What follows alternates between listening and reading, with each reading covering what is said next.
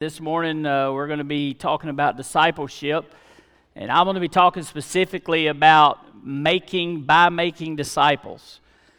And uh, some of the greatest words that uh, Jesus ever spoke uh, on his time here is these last few words. And I uh, just want to talk about the idea of embodying what Jesus said uh, to those disciples that day. So, Verse 16 says this Then the eleven disciples went away into Galilee to the mountain which Jesus had appointed for them. When they saw him, they worshiped him, but some doubted. We know it had to be a great worship service because some doubted. It, anytime God's moving, great worship service, there's always got to be some in the crowd that's critical or doubting, so we know things must have been pretty good. Uh, Jesus came and spoke to them, saying, all authority has been given to me in heaven and on earth. Go therefore and make disciples of all the nations, baptizing them in the name of the Father and of the Son and of the Holy Spirit. Pretty plain. Teaching them to observe all things that I've commanded you. And lo, I am with you always, even to the end of the age. Amen. Let's pray. Father, we come to you. And God, we are thankful uh, Lord, that you have given us the privilege, uh, God, to make disciples. Uh, God, I know uh, for some they think it's um, just a simple request, uh, but Lord, it's life changing. Uh, God, not only for the ones who are participating in making disciples, but for the ones who are becoming disciples. So help us be a church, Lord, that is all about making disciples uh, not about attendance, not about programs, not about all the things that we think make church successful, but that we are absolutely known for making disciples who make disciples. And God, help us see your word today very clearly. Help us obey it uh, with great intention. And Father, today, if there's someone in here who does not know you as a as their personal Lord and Savior, my prayer is that today uh, that the Holy Spirit would draw them to you, and that God, they would come and, Lord, uh, repent, turn from their sins, and by faith trust you. And God, uh, start the process of what it looks like to be a follower, a disciple of you. And uh, Lord, we praise you today. In Jesus' name, amen. Uh, some of the most important words Jesus really ever said is these words Go therefore and make disciples. And then what's good is he lays out the plan uh, for them a plan with a purpose, a plan with a promise, and a plan with power. Uh, and I love their response because oftentimes in the church we we have to think things over. You know, we got to pray about it. We got to get a group of people to have a, time of just kind of looking at it. Will it work? Will it not work? Should we in, be involved? Man, they just like jumped in, right? They said, Yes, Lord, okay. Uh, and He gives them instructions, we know in Acts, to, to go and wait on the Holy Spirit to come and, and that they would be these witnesses, and, and how just they, they in, just took it and said yes. And so these men, though, were ordinary men. I mean, you think about it. On a regular day, Jesus just comes walking by. You see the account in the Gospels. He comes walking by and he simply says to these men, Hey, uh, drop your nets and follow me, and you'll become fishers of men. And the Bible says immediately that they, they did that, and it completely changed their lives. Nets dropped, uh, they left their homes, and for three and a half years, they followed Jesus. Um, and in just a few short years, they were literally accused in Acts 17 of turning the world upside down. What an accusation. Have you ever been accused in the name of Jesus for his cause of turning anything upside down? I mean, these men were literally being arrested and beaten and charged because they were turning the world upside down. And I believe Jim Elliot catches it in a quote that he says, and he says this Oh, that God would make us dangerous. We need some believers today that will be dangerous for the gospel. Some people that'll stand up, some people that'll stand against, some people that'll speak with boldness and not worry about what the popular culture says and just simply say, God told me to make disciples and I'm going to go with everything I have and I'm going to do it. Uh, they were called disciples. Simply put, a student and apprentice sounds simple enough, but it'll change your life completely. It'll, it'll absolutely turn your life, your world upside down. And the whole point of a disciple is to imitate the person that is discipling them. So for three years, we know that Paul spent time in the Arabia desert with Jesus. Jesus, for three years, was discipling Paul. Paul comes out I've always said I liked to have been the first person that met him after spending three years in the desert with Jesus. I mean, he was probably so excited. They were like, whoa, slow down, brother. But just think about that. And so, Paul in the Word says, imitate me as what? I imitate Christ. What he's saying is, it is impossible to be discipled by someone or to walk that close to someone and not imitate or look or be like that person. Somewhere in the journey along the way, the church has bought this idea that you can be a Christian and not be like Christ. A follower who doesn't follow is what it is. And we've bought this idea that, hey, I just come down, I say a prayer, I joined a church, and just miraculously, I'm going to have this big mansion hanging out in heaven with Jesus. And we don't see that all through the New Testament that we are told to look like Christ. D.L. Moody says Christianity without discipleship is always Christianity without Christ. So these men were imitating. They were just doing what they had been taught, what they had seen. Uh, John covers it in First John. He says, Man, we declare unto you that which we have seen, that which we have heard, that which we have handled. And we want to declare that to you because we want your fellowship to be with us as we fellowship uh, with Christ and he fellowships with the Father. So, as disciples, I want us to think about this um, we're not consumers shopping for the best product. Consumer Christianity, you can look it up online, you'll look for days, is the Americanized brand of extra biblical gospel with self at the center. The come and see model of ministry we've adopted over the past hundred years has produced several generations of Christians who assume that church is about them, for them, and because of them. So it comes down to catering and then it comes down to their comfort. And what this does is this leads a Christian culture that is about selling a product instead of embodying a mission. So it's the idea when you come, uh, and we've had this happen many times, I've had lots of times over the years. People come and it's basically, what do you have to offer us?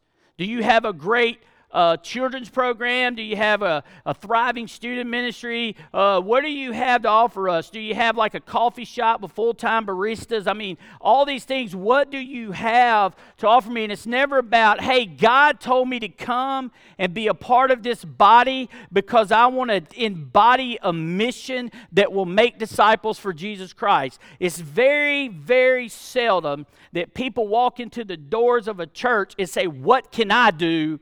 For you. So we've created this come and see, come and consume, and it's never about doing what Jesus plainly says. As his last words as he's getting ready to ascend to heaven.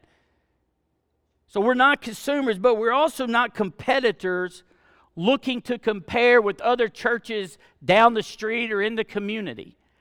Now, in a consumer driven culture, churches are constantly competing with one another. Now, nobody will admit it, right? I mean, you go talk to other churches, the first thing out of everybody's mouth, man, we're not competing with you, or, or we're, we're not competing. But in a sense, we are competing because everybody has to have a better whatever. Uh, when we uh, planted a church several years ago in Whiteville, Tennessee, in Hardeman County, I would have people call me sometimes, and, and, and I knew the people that called. I knew their kind of their mentality. I knew their attitude behind things, and they would call and they would say things like, "Hey, how many people are you running?" And I just like sarcasm. I mean, so I would always go one, and they would say, "Well." What do you mean by one? I said, We literally have one person running in the church. She runs in marathons.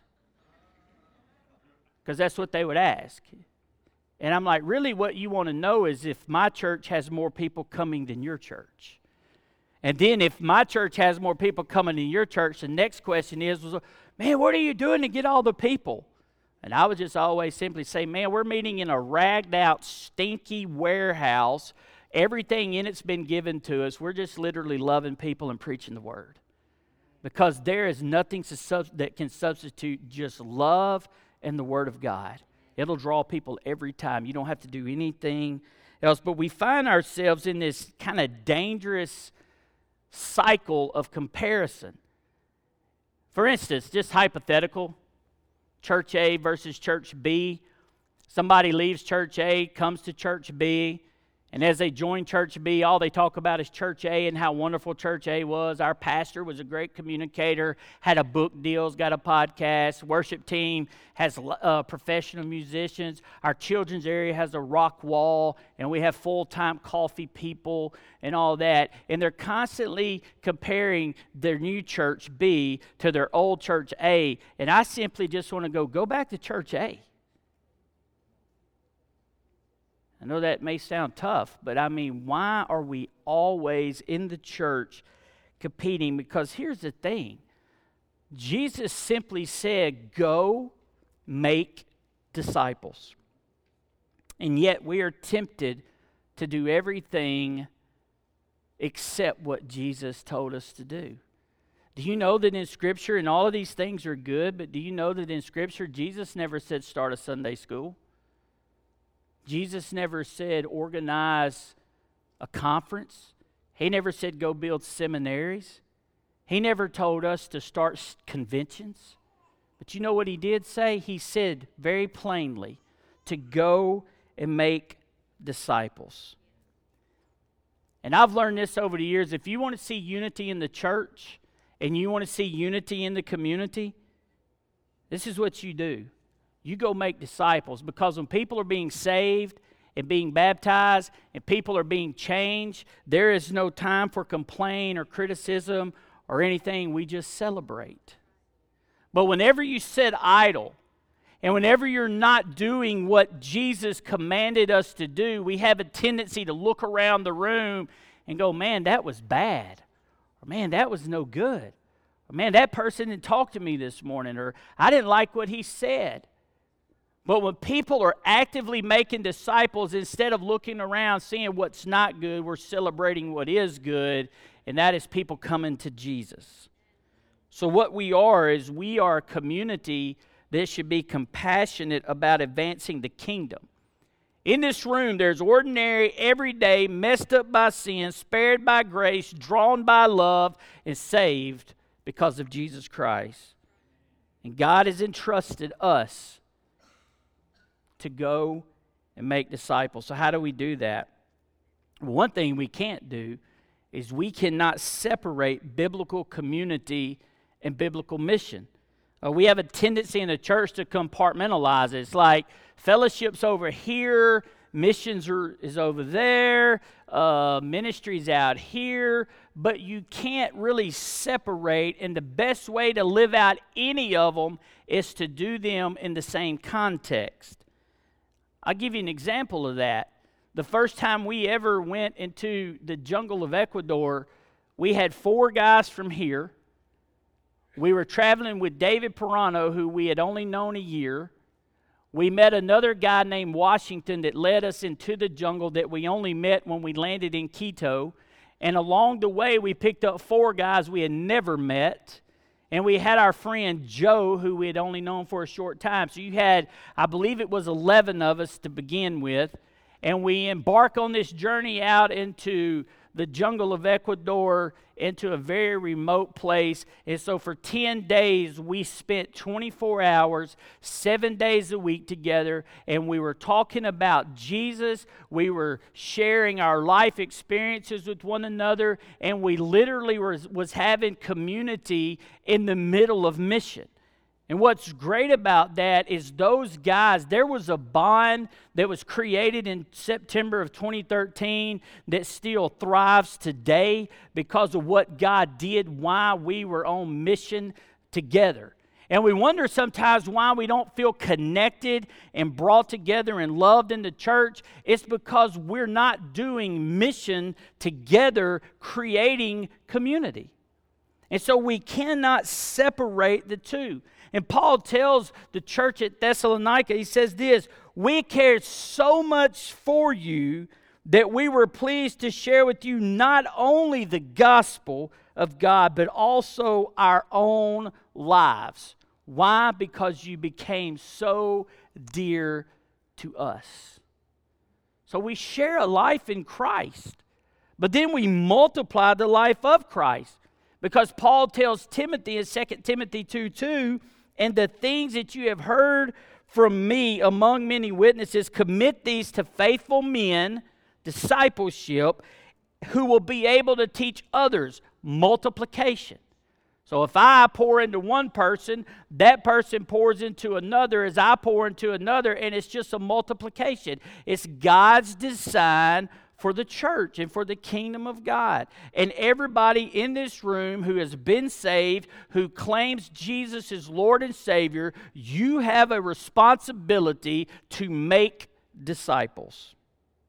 And so, Matthew 28 16, 20, just some observations.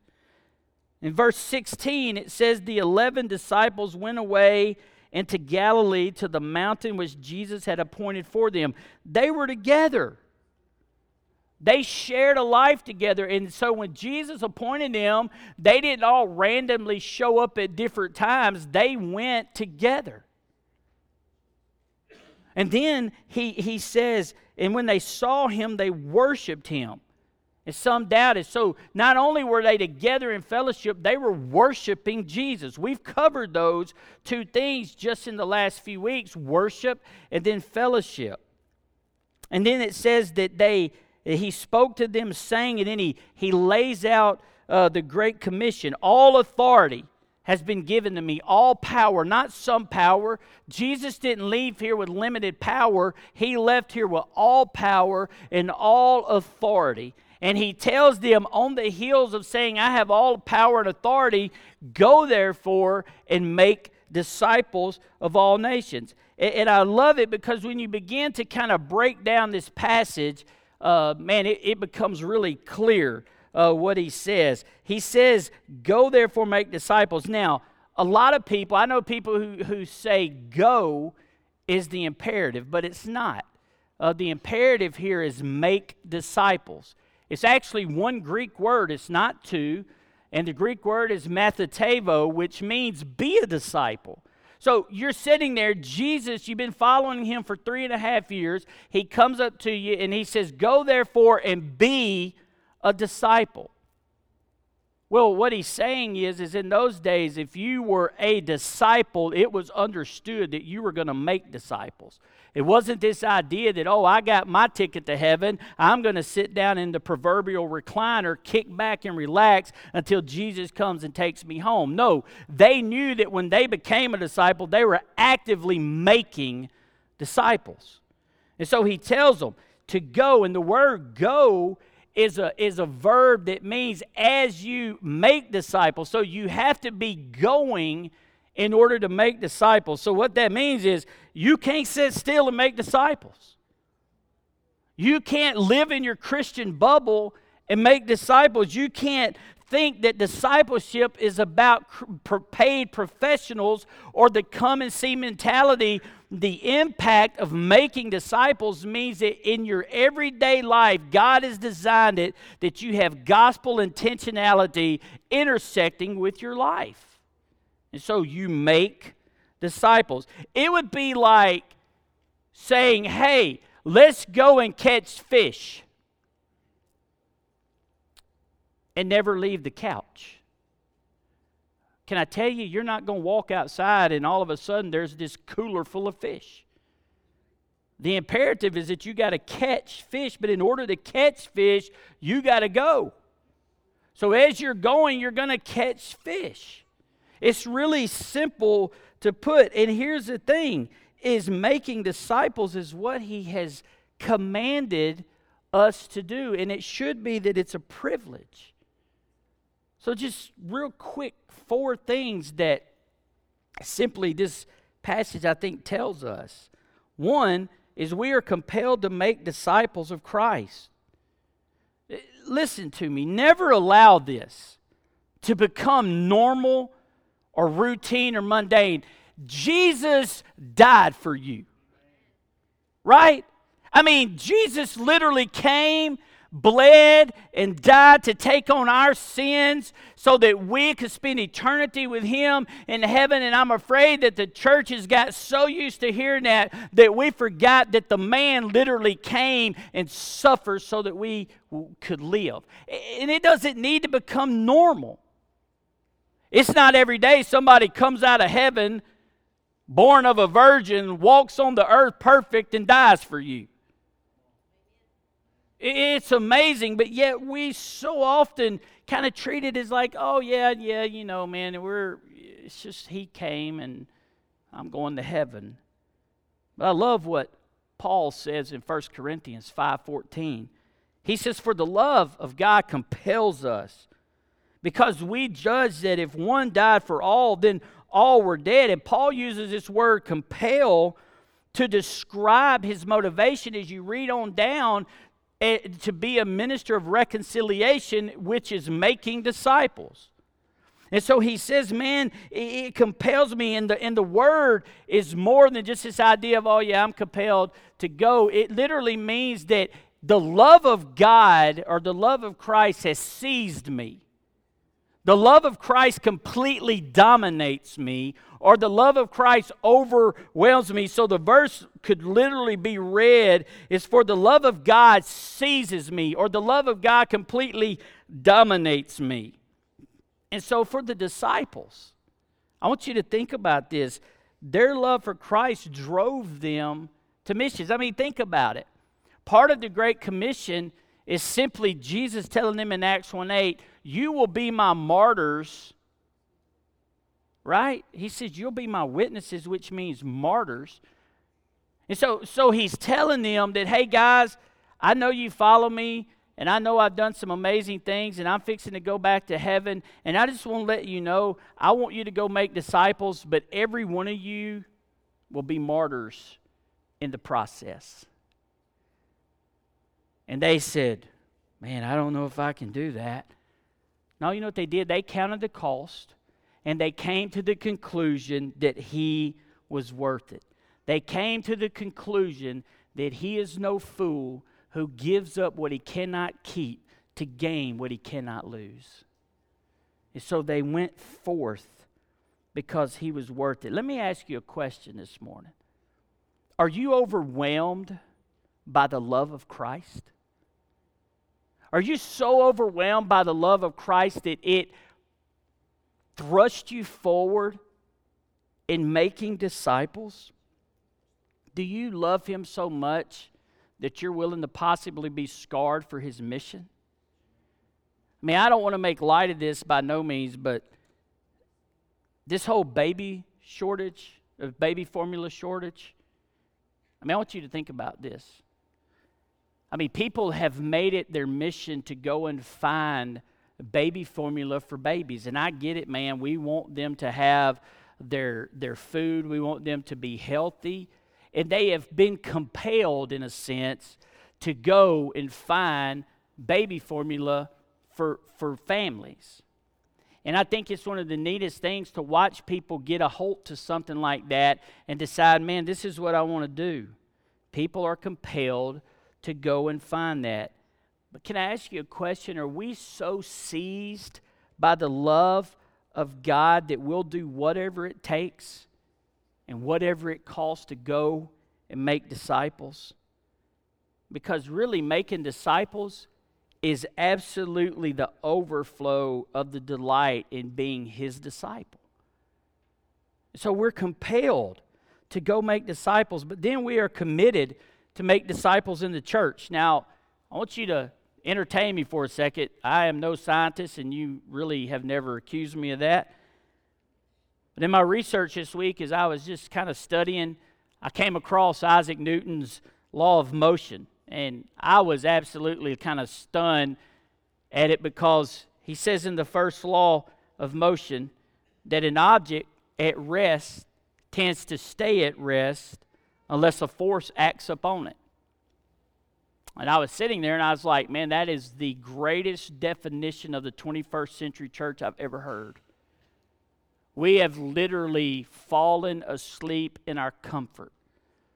There is an old hymn that says, I shall not be, I shall not be moved, and it has become the anthem of most churches in America. And so I was just thinking, I was like, man, I don't want to be that person. I don't want to get so comfortable and so sitting in my recliner, which I will tell you, I've said that word twice. I, we used to go to a church when I was younger uh, my dad and them, we would go and we would sing in a lot of churches. And we would go to this one particular church where one of the men in the church had a recliner at the front. His family had given all the money to the church, and he just decided he didn't want to sit in the pew, so he had a recliner brought in, and he would literally recline while you were having church. Now, we can say, man, that's kind of odd, but really, metaphorically speaking, most church members have reclined. Most church members are sitting back going, man, you know what? I'm not going to move. But here's what I love is that God has a way to move us. And we should be excited about this idea of making disciples. So, how, how does this force work? How do, how do we move? Well, one, we have to be motivated by love. You got to love God, number one. You've got to have this deep true love for Him. Not just loving Him because He saved you, loving Him because of who He is. And the fact that He didn't have to do what He did for us. So we, we have a love for God, and in that love for God, we have a love for others. And so our love for God should move us for His glory. But then our love for others should move us with the gospel.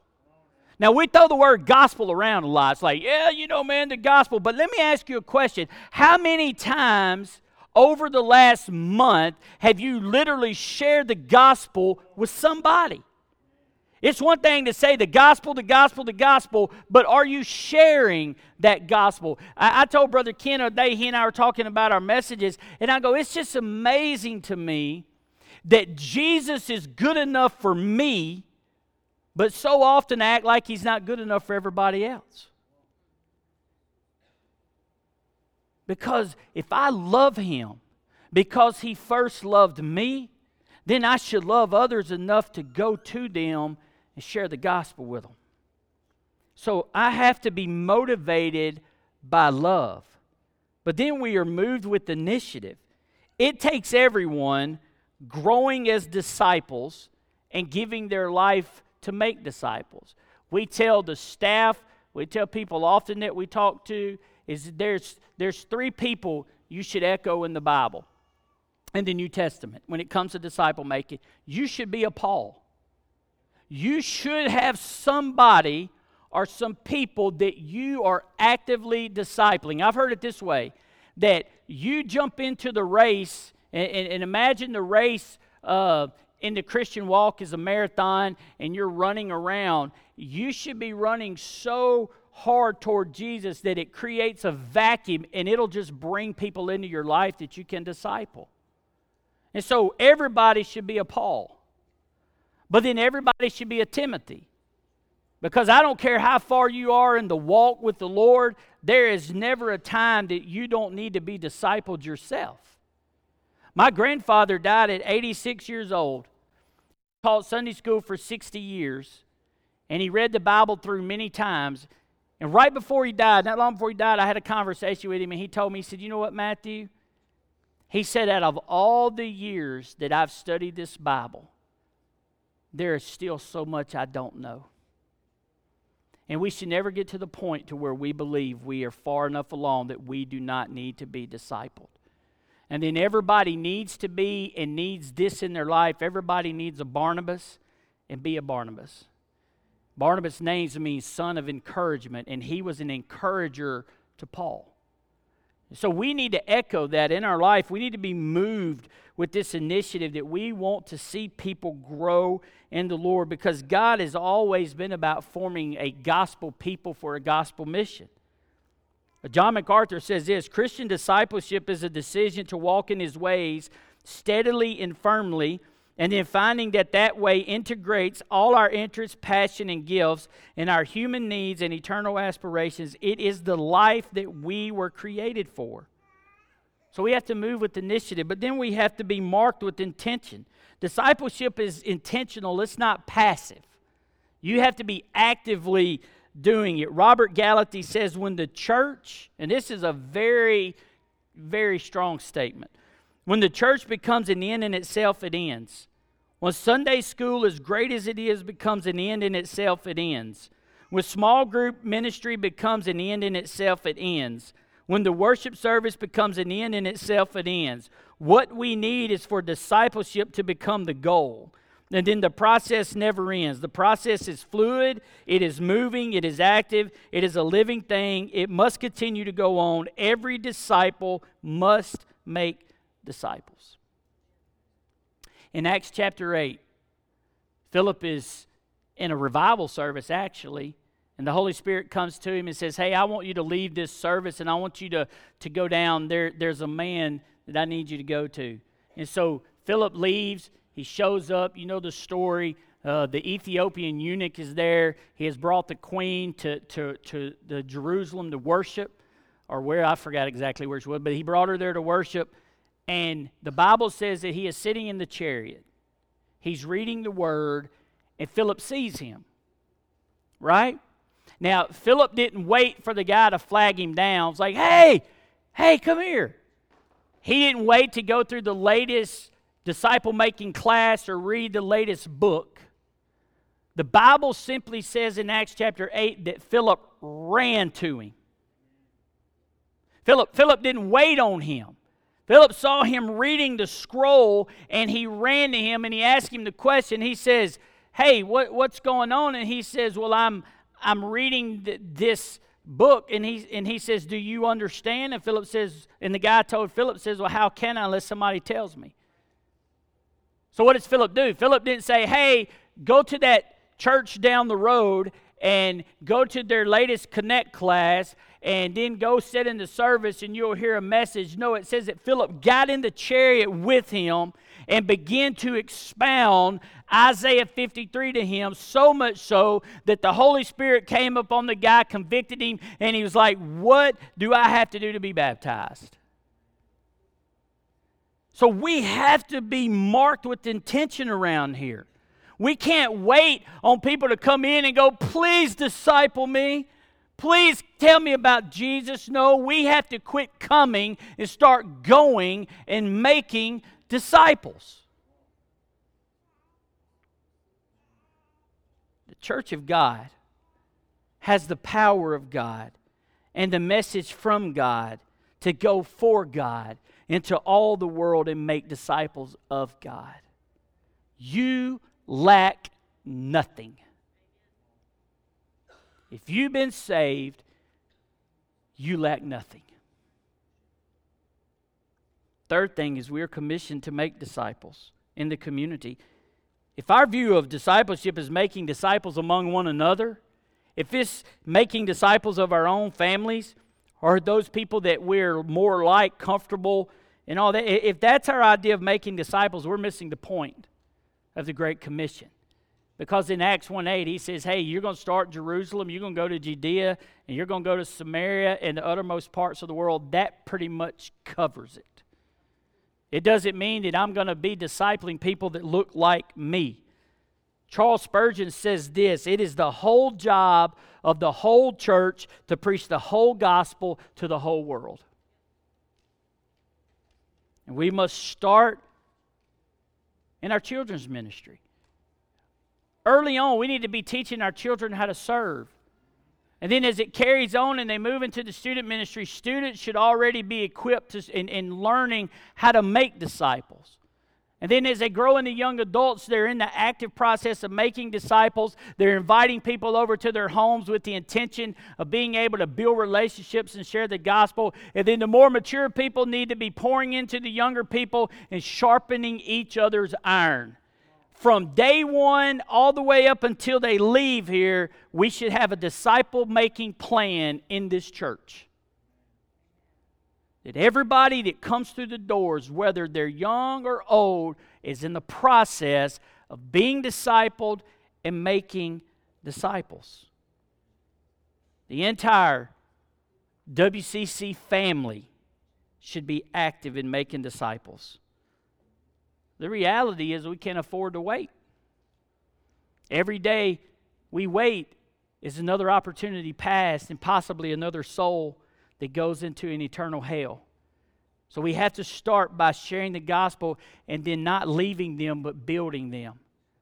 Whenever we go into the jungle, we share the gospel with people.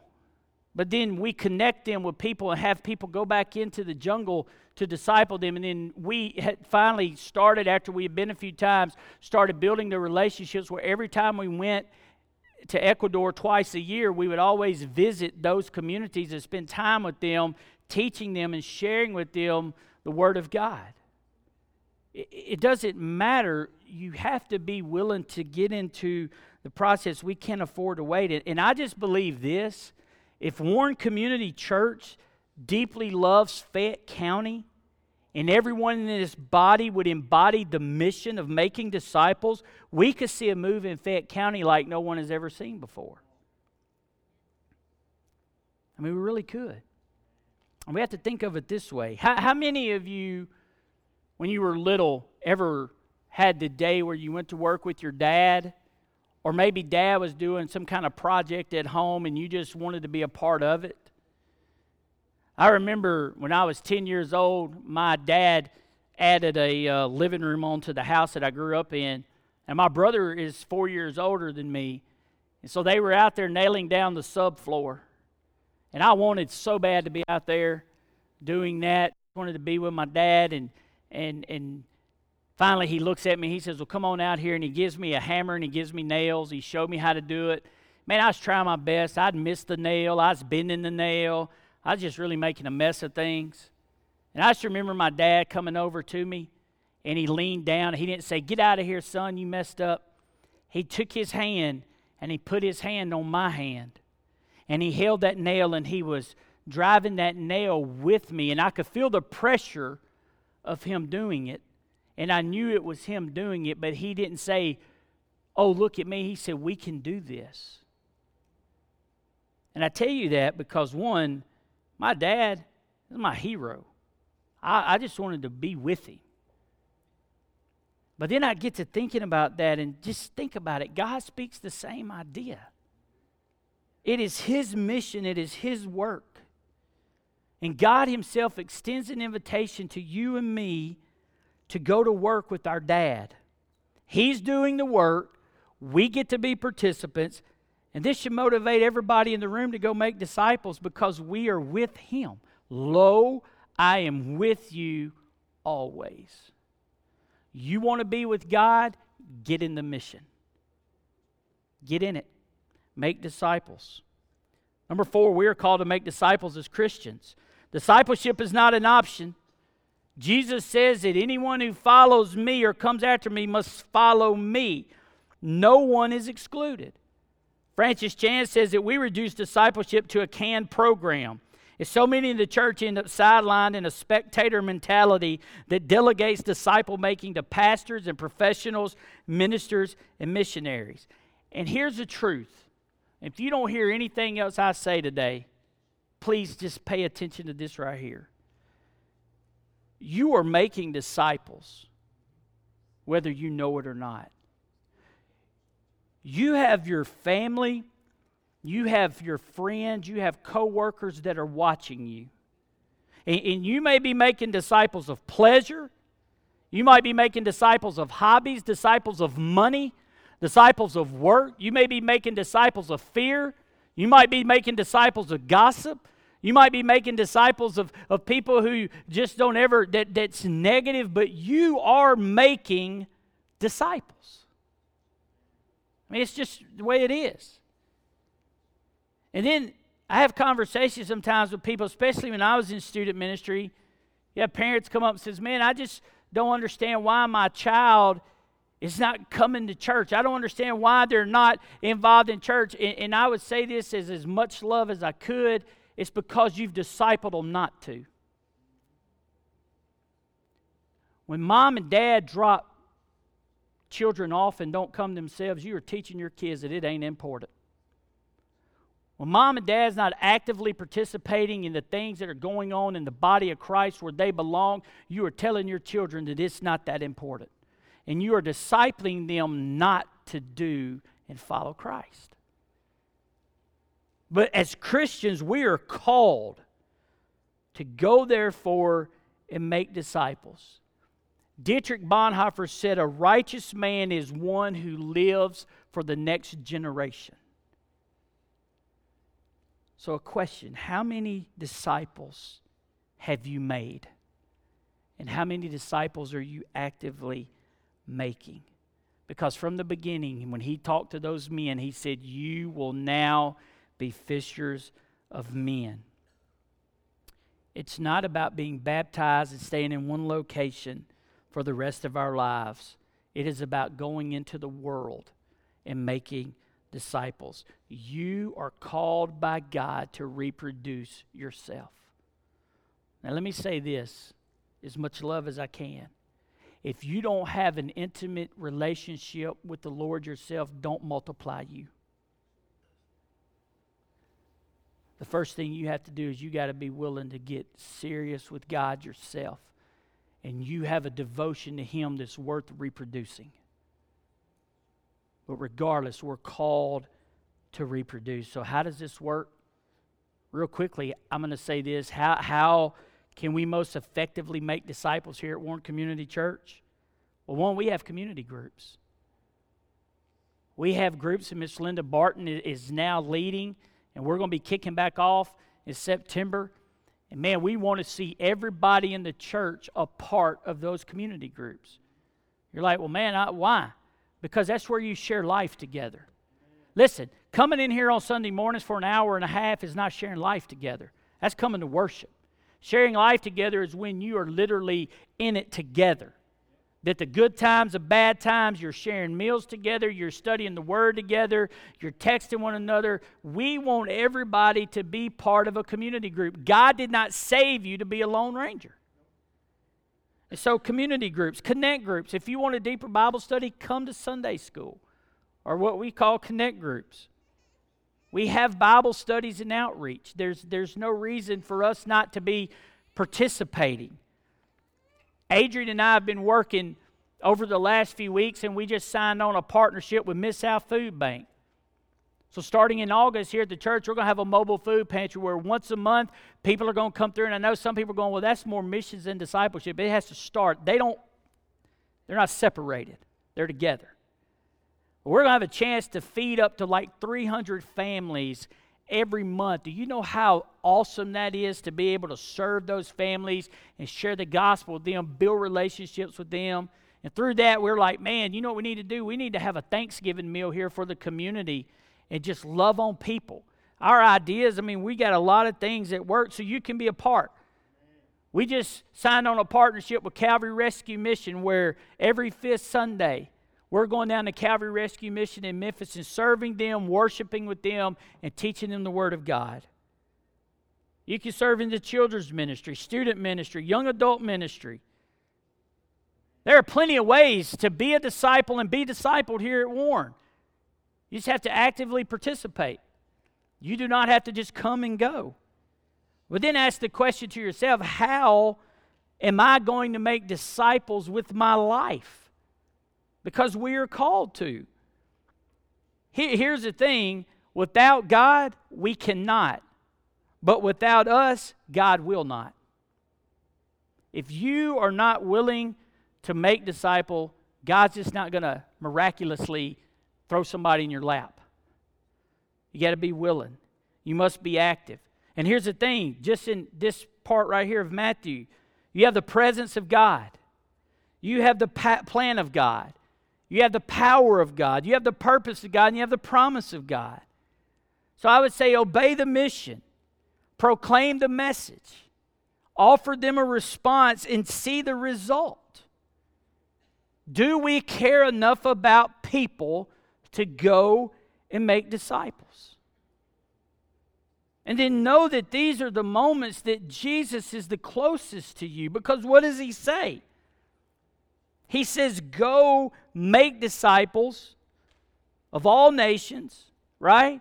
Baptizing. He makes it real simple. He gives us instructions, baptizing them in the name of the Father, the Son, and the Holy Spirit, teaching them.